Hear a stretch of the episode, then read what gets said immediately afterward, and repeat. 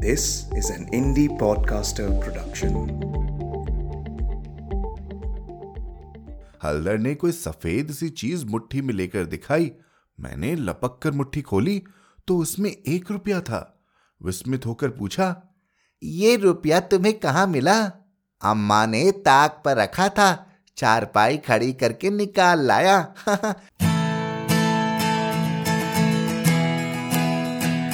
आप सुन रहे हैं कहानी जानी अनजानी पीयूष अग्रवाल के साथ। चलिए आज की कहानी का सफर शुरू करते हैं।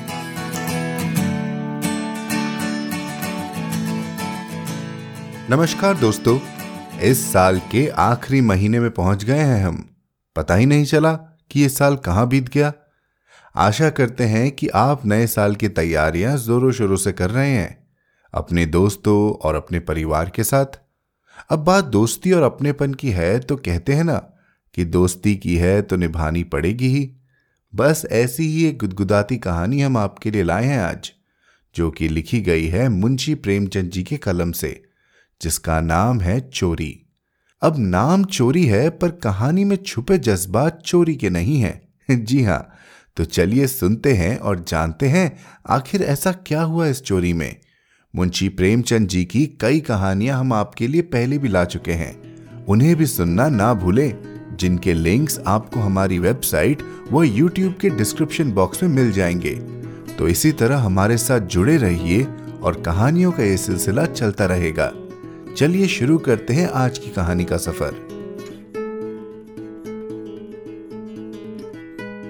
चोरी, प्रेमचंद। हाय बचपन, तेरी याद नहीं भूलती। वह कच्चा टूटा घर, वह पुवाल का बिछौना, वह नंगे बदन नंगे पांव खेतों में घूमना, आम के पेड़ों पर चढ़ना, सारी बातें आंखों के सामने फिर रही है। चमरौधो जूते पहनकर उस वक्त कितनी खुशी होती थी, अब फ्लेक्स के बूटों से भी नहीं होती। गरम पनवे में जो मजा था वह अब गुलाब के शरबत में भी नहीं। चबेने और कच्चे बेरों में जो रस था वह अब अंगूर और खीर मोहन में भी नहीं मिलता। मैं अपने चचेरे भाई हलधर के साथ दूसरे गांव में एक मौलवी साहब के यहाँ पढ़ने जाया करता था। मेरी उम्र आठ साल थी। हलधर, वह अब स्वर्ग में निवास कर रहे हैं, मुझसे दो साल जेठ थे। हम दोनों प्रातःकाल बासी रोटियां खा दोपहर के लिए मटर और जौ का चबेना लेकर चल देते थे। फिर तो सारा दिन अपना था। मौलवी साहब के यहाँ कोई हाजिरी का रजिस्टर तो था नहीं और न गैर हाजिरी का जुर्माना ही देना पड़ता था। फिर डर किस बात का? कभी तो थाने के सामने खड़े सिपाहियों की कवायद देखते, कभी किसी भालू या बंदर नचाने वाले मदारी के पीछे पीछे घूमने में दिन काट देते, कभी रेलवे स्टेशन की ओर निकल जाते और गाड़ियों की बाहर देखते। गाड़ियों के समय का जितना ज्ञान हमको था उतना शायद टाइम टेबल को भी ना था। रास्ते में शहर के एक महाजन ने एक बाग लगवाना शुरू किया था। वहां एक कुआं खुद रहा था। वह भी हमारे लिए एक दिलचस्प तमाशा था। बूढ़ा माली हमें अपनी झोपड़ी में बड़े प्रेम से बैठाता था। हम उससे झगड़ झगड़ कर उसका काम करते, कहीं बाल्टी लिए पौधों को सींच रहे हैं, कहीं खुरपी से क्यारियां गोड़ रहे हैं, कहीं कैंची से बेलों की पत्तियां छाट रहे हैं। उन कामों में कितना आनंद था। माली बाल प्रकृति का पंडित था, हमसे काम लेता पर इस तरह मानो हमारे ऊपर कोई एहसान कर रहा है। जितना काम वह दिन भर में करता हम घंटे भर में निपटा देते थे। अब वह माली नहीं है, लेकिन बाग हरा भरा है। उसके पास से होकर गुजरता हूं तो जी चाहता है उन पेड़ों के गले मिलकर रोऊं और कहूं, प्यारे तुम मुझे भूल गए लेकिन मैं नहीं भूला। मेरे हृदय में तुम्हारी याद अभी तक हरी है, उतनी ही हरी जितने तुम्हारे पत्ते। निस्वार्थ प्रेम के तुम जीते जागते स्वरूप हो। कभी कभी हम हफ्तों गैर हाजिर रहते पर मौलवी साहब से ऐसा बहाना कर देते कि उनकी बड़ी हुई त्योरियां उतर जाती। उतनी कल्पना शक्ति आज होती तो ऐसा उपन्यास लिख मारता कि लोग चकित रह जाते। अब तो यह हाल है कि बहुत सिर खपाने के बाद कोई कहानी सूझती है। खैर, हमारे मौलवी साहब दर्जी थे। मौलवीगिरी केवल शौक से करते थे। हम दोनों भाई अपने गांव के कुर्मी कुम्हारों से उनकी खूब बड़ाई करते थे। यूं कहिए कि हम मौलवी साहब के सफरी एजेंट थे। हमारे उद्योग से जब मौलवी साहब को कुछ काम मिल जाता तो हम फूले न समाते। जिस दिन कोई अच्छा बहाना न सूझता, मौलवी साहब के लिए कोई ना कोई सौगात ले जाते। कभी शेर आधा शेर फलिया तोड़ ली, तो कभी दस पांच ऊंख, कभी जौ या गेहूं की हरी हरी बालें ले ली। उन सौगातों को देखते ही मौलवी साहब का क्रोध शांत हो जाता। जब उन चीजों की फसल न होती तो हम सजा से बचने का कोई और ही उपाय सोचते। मौलवी साहब को चिड़ियों का शौक था। मकतब में श्याम, बुलबुल, दहियल और चंडूलों के पिंजरे लटकते रहते थे। हमें सबक याद हो या ना हो, पर चिड़ियों को याद हो जाते थे। हमारे साथ ही वे पढ़ा करती थी। इन चिड़ियों के लिए बेसन पीसने में हम लोग खूब उत्साह दिखाते थे। मौलवी साहब सब लड़कों को पतंगे पकड़ लाने की ताकीद करते रहते थे। इन चिड़ियों को पतंगों से विशेष रुचि थी। कभी कभी हमारी बला पतंगों के ही सिर चली जाती थी। उनका बलिदान करके हम मौलवी साहब के रौद्र रूप को प्रसन्न कर लिया करते थे। एक दिन सवेरे हम दोनों भाई तालाब में मुंह धोने गए। हल्दर ने कोई सफेद सी चीज मुट्ठी में लेकर दिखाई। मैंने लपक कर मुट्ठी खोली तो उसमें एक रुपया था। विस्मित होकर पूछा, ये रुपया तुम्हें कहाँ मिला? अम्मा ने ताक पर रखा था, चारपाई खड़ी करके निकाल लाया। घर में कोई संदूक की अलमारी तो थी नहीं। रुपए पैसे एक ऊंचे ताक पर रख दिए जाते थे। एक दिन पहले चाचा जी ने सन बेचा था। उसी के रुपए जमींदार को देने के लिए रखे हुए थे। हलधर को न जाने क्यों कर पता लग गया। जब घर के सब लोग काम धंधे में लग गए तो अपनी चारपाई खड़ी की और उस पर चढ़कर एक रुपया निकाल लिया। उस वक्त तक हमने कभी रुपया छुआ तक न था। वह रुपया देखकर आनंद और भय की जो तरंगे दिल में उठी थी, वे अभी तक याद है। हमारे लिए रुपया एक अलभ्य वस्तु थी। मौलवी साहब को हमारे यहाँ से सिर्फ बारह आने मिला करते थे। महीने के अंत में चाचा जी खुद जाकर पैसे दे आते थे। भला कौन हमारे गर्व का अनुमान कर सकता है, लेकिन मार का भय आनंद में विघ्न डाल रहा था। रुपए अनगिनती तो थे नहीं, चोरी खुल जाना मानी हुई बात थी। चचा के क्रोध का भी मुझे तो नहीं, हलधर को प्रत्यक्ष अनुभव हो चुका था। यों उनसे ज्यादा सीधा साधा आदमी दुनिया में न था।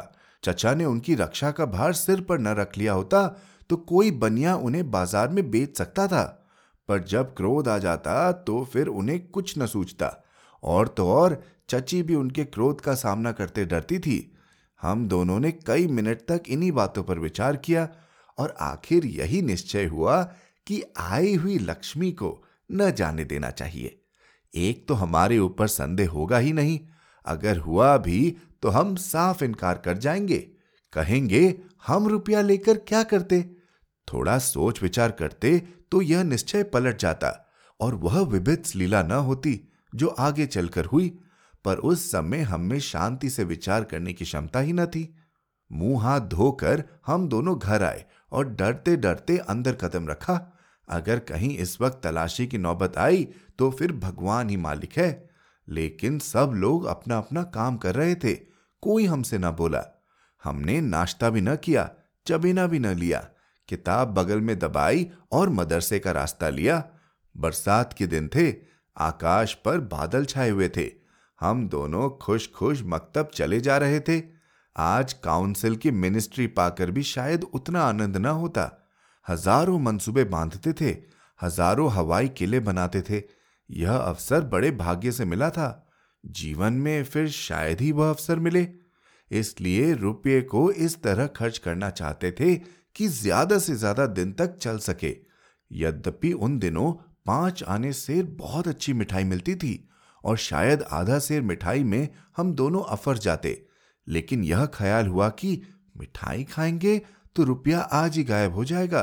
कोई सस्ती चीज खानी चाहिए जिसमें मजा भी आए, पेट भी भरे और पैसे भी कम खर्च हो। आखिर अमरूदों पर हमारी नजर गई। हम दोनों राजी हो गए। दो पैसे के अमरूद लिए। सस्ता समय था। बड़े बड़े बारह अमरूद मिले। हम दोनों के कुर्तों के दामन भर गए। जब हलदर ने खटकिन के हाथ में रुपया रखा तो उसने संदेह से देखकर पूछा, रुपया कहाँ पाया लाला, चुरा तो नहीं लाए? जवाब हमारे पास तैयार था। ज्यादा नहीं तो दो तीन किताबें पढ़ी चुके थे। विद्या का कुछ कुछ असर हो चला था। मैंने झट से कहा, मौलवी साहब की फीस देनी है, घर में पैसे न थे तो चचा जी ने रुपया दे दिया। इस जवाब ने खटकिन का संदेह दूर कर दिया। हम दोनों ने एक पुलिया पर बैठकर खूब अमरूद खाए, मगर अब साढ़े पंद्रह आने पैसे कहाँ ले जाएं? एक रुपया छिपा लेना तो इतना मुश्किल काम न था, पैसों का ढेर कहाँ छिपाते। न कमर में इतनी जगह थी और न जेब में इतनी गुंजाइश। उन्हें अपने पास रखना चोरी का ढिंडोरा पीटना था। बहुत सोचने के बाद यह निश्चय किया कि बारह आने तो मौलवी साहब को दे दिए जाए, शेष साढ़े तीन आने की मिठाई उड़े। यह फैसला करके हम लोग मकतब पहुंचे। आज कई दिन के बाद गए थे। मौलवी साहब ने बिगड़ कर पूछा, इतने दिन कहाँ रहे? मैंने कहा, मौलवी साहब वो घर में गमी हो गई। यह कहते कहते बारह आने उनके सामने रख दिए। फिर क्या पूछना था। पैसे देखते ही मौलवी साहब की बाँछें खिल गई। महीना खत्म होने में अभी कई दिन बाकी थे। साधारणतः महीना चढ़ जाने और बार बार तकाजे करने पर कहीं पैसे मिलते थे। अब की इतनी जल्दी पैसे पाकर उनका खुश होना कोई अस्वाभाविक बात न थी। हमने अन्य लड़कों की ओर सगर्व नेत्रों से देखा, मानो कह रहे हो, एक तुम हो कि मांगने पर भी पैसे नहीं देते, एक हम हैं कि पेशगी देते हैं। हम अभी सबक पढ़ ही रहे थे कि मालूम हुआ आज तालाब का मेला है, दोपहर में छुट्टी हो जाएगी, मौलवी साहब मेले में बुलबुल उड़ाने जाएंगे। यह खबर सुनते ही हमारी खुशी का ठिकाना न रहा। बारह आने तो बैंक में जमा ही कर चुके थे, साढ़े तीन आने में मेला देखने की टहरी खूब बाहर रहेगी। मजे से रेवड़ियाँ खाएंगे, गोलगप्पे उड़ाएंगे, झूले पर चढ़ेंगे और शाम को घर पहुँचेंगे। लेकिन मौलवी साहब ने एक कड़ी शर्त यह लगा दी थी कि सब लड़के छुट्टी के पहले अपना अपना सबक सुना दे, जो सबक न सुना सकेगा उसे छुट्टी न मिलेगी। नतीजा यह हुआ कि मुझे तो छुट्टी मिल गई, पर हलधर कैद कर लिए गए और कई लड़कों ने भी सबक सुना दिए थे। वे सभी मेला देखने चल पड़े, मैं भी उनके साथ हो लिया। पैसे मेरे पास ही थे, इसलिए मैंने हलधर को साथ लेने का इंतजार न किया। तय हो गया था कि वह छुट्टी पाते ही मेले में आ जाए और दोनों साथ साथ मेला देखे। मैंने वचन दिया था कि जब तक वह न आएंगे एक पैसा भी खर्च न करूंगा। लेकिन क्या मालूम था कि दुर्भाग्य कुछ और ही लीला रच रहा है। मुझे मेला पहुंचे एक घंटा से ज्यादा गुजर गया, पर हलदर का कहीं पता नहीं। क्या अभी तक मौलवी साहब ने छुट्टी नहीं दी या रास्ता भूल गए। आंखें फाड़ फाड़ कर सड़क की ओर देखता था।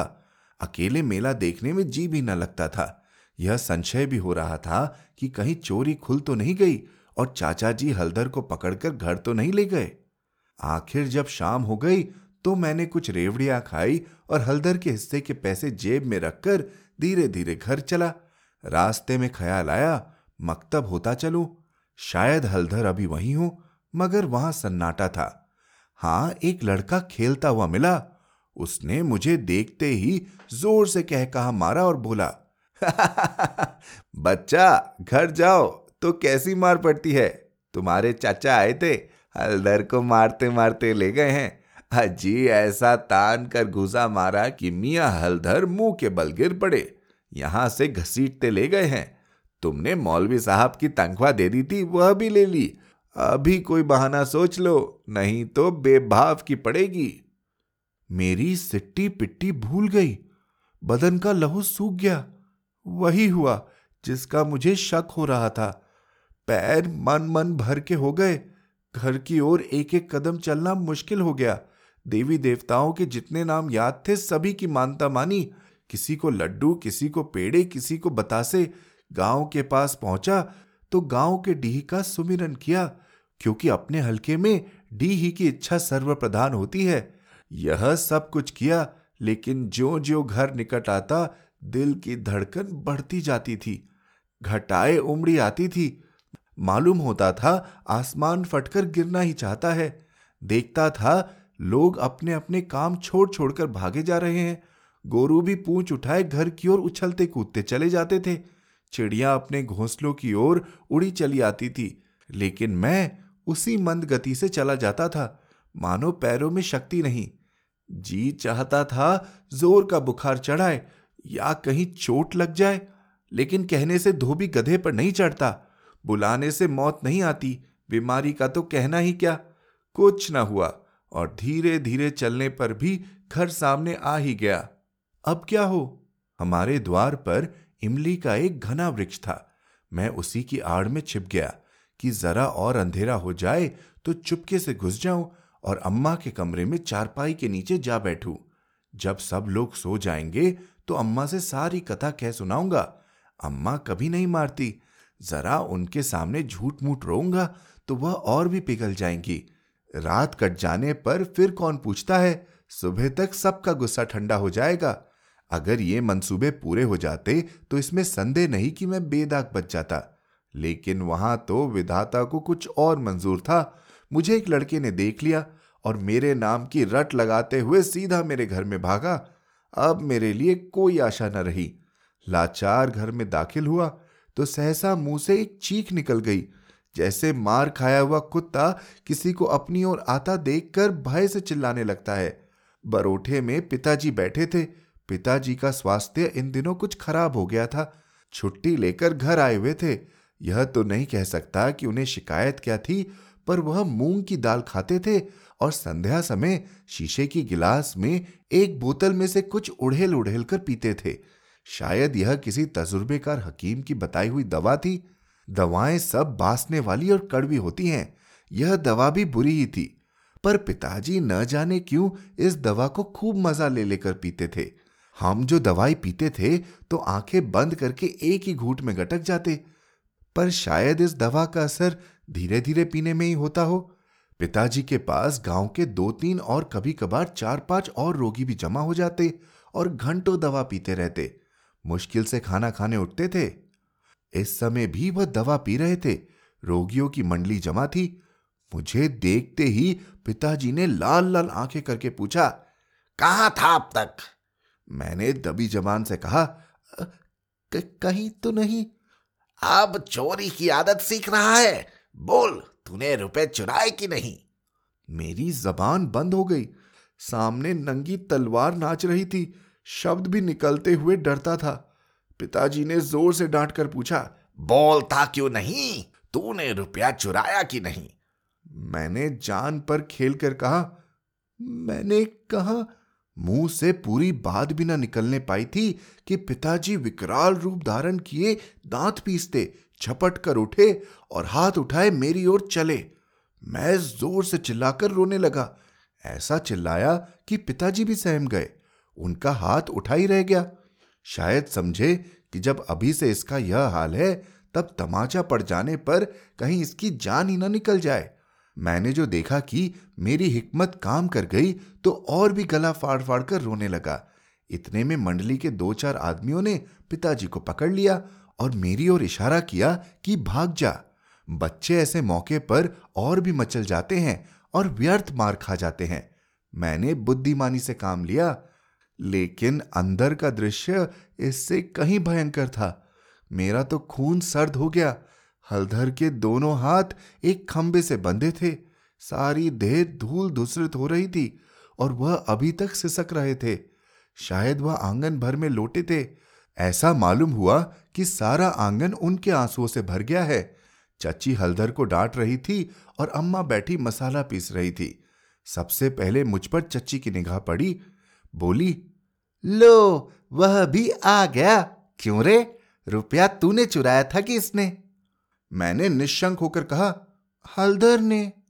अम्मा बोली, अगर उसी ने चुराया था तो तूने घर आकर किसी से कहा क्यों नहीं? अब झूठ बोले बगैर बचना मुश्किल था। मैं तो समझता हूं कि जब आदमी को जान का खतरा हो तो झूठ बोलना क्षम्य है। हलधर मार खाने के आदी थे। दो चार घूसे और पड़ने से उनका कुछ ना बिगड़ सकता था।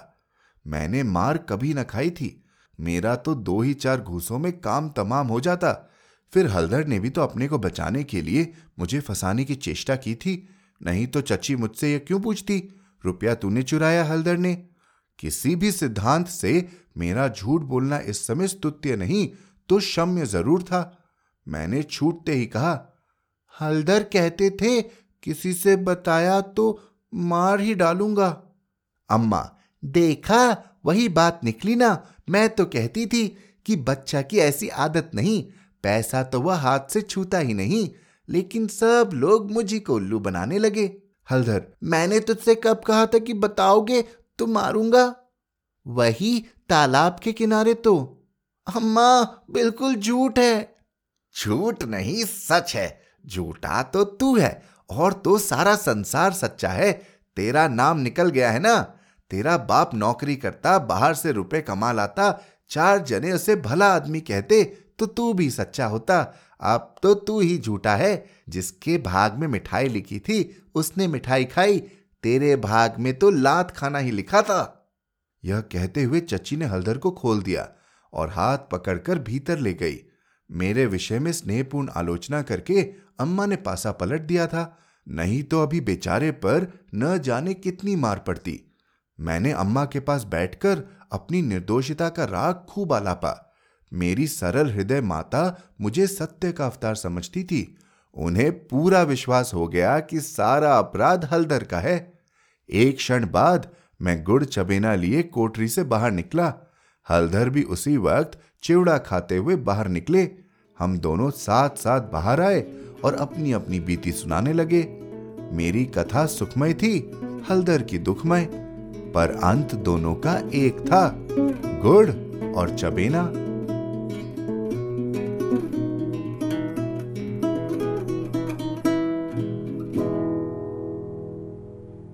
तो कैसा लगा आपको आज का एपिसोड? हमें ईमेल करके बताएं hello at the rate Piyush Agarwal dot com पर। आप जहां कहीं भी हमें सुन रहे हैं, सब्सक्राइब बटन पर क्लिक जरूर करें ताकि आप हमारी कोई भी कहानी मिस न कर जाएं। साथ ही एप्पल पॉडकास्ट और स्पॉटिफाई पर हमें रिव्यू और रेटिंग देना न भूलें। मिलते हैं अगले शुक्रवार एक और कहानी के साथ। कहानी जानी अनजानी पॉडकास्ट में अपना योगदान देने के लिए जाएं पीयूष अग्रवाल डॉट कॉम पर और सपोर्ट द शो लिंक पर क्लिक करें। ये पॉडकास्ट आपके ही योगदान का नतीजा है। आज के एपिसोड की प्रोड्यूसर हैं देवांशी बत्रा। आप सुन रहे थे कहानी जानी अनजानी पीयूष अग्रवाल के साथ, जो कि इंडी पॉडकास्टर की एक पेशकश है। तो हम आपसे मिलते रहेंगे हर शुक्रवार।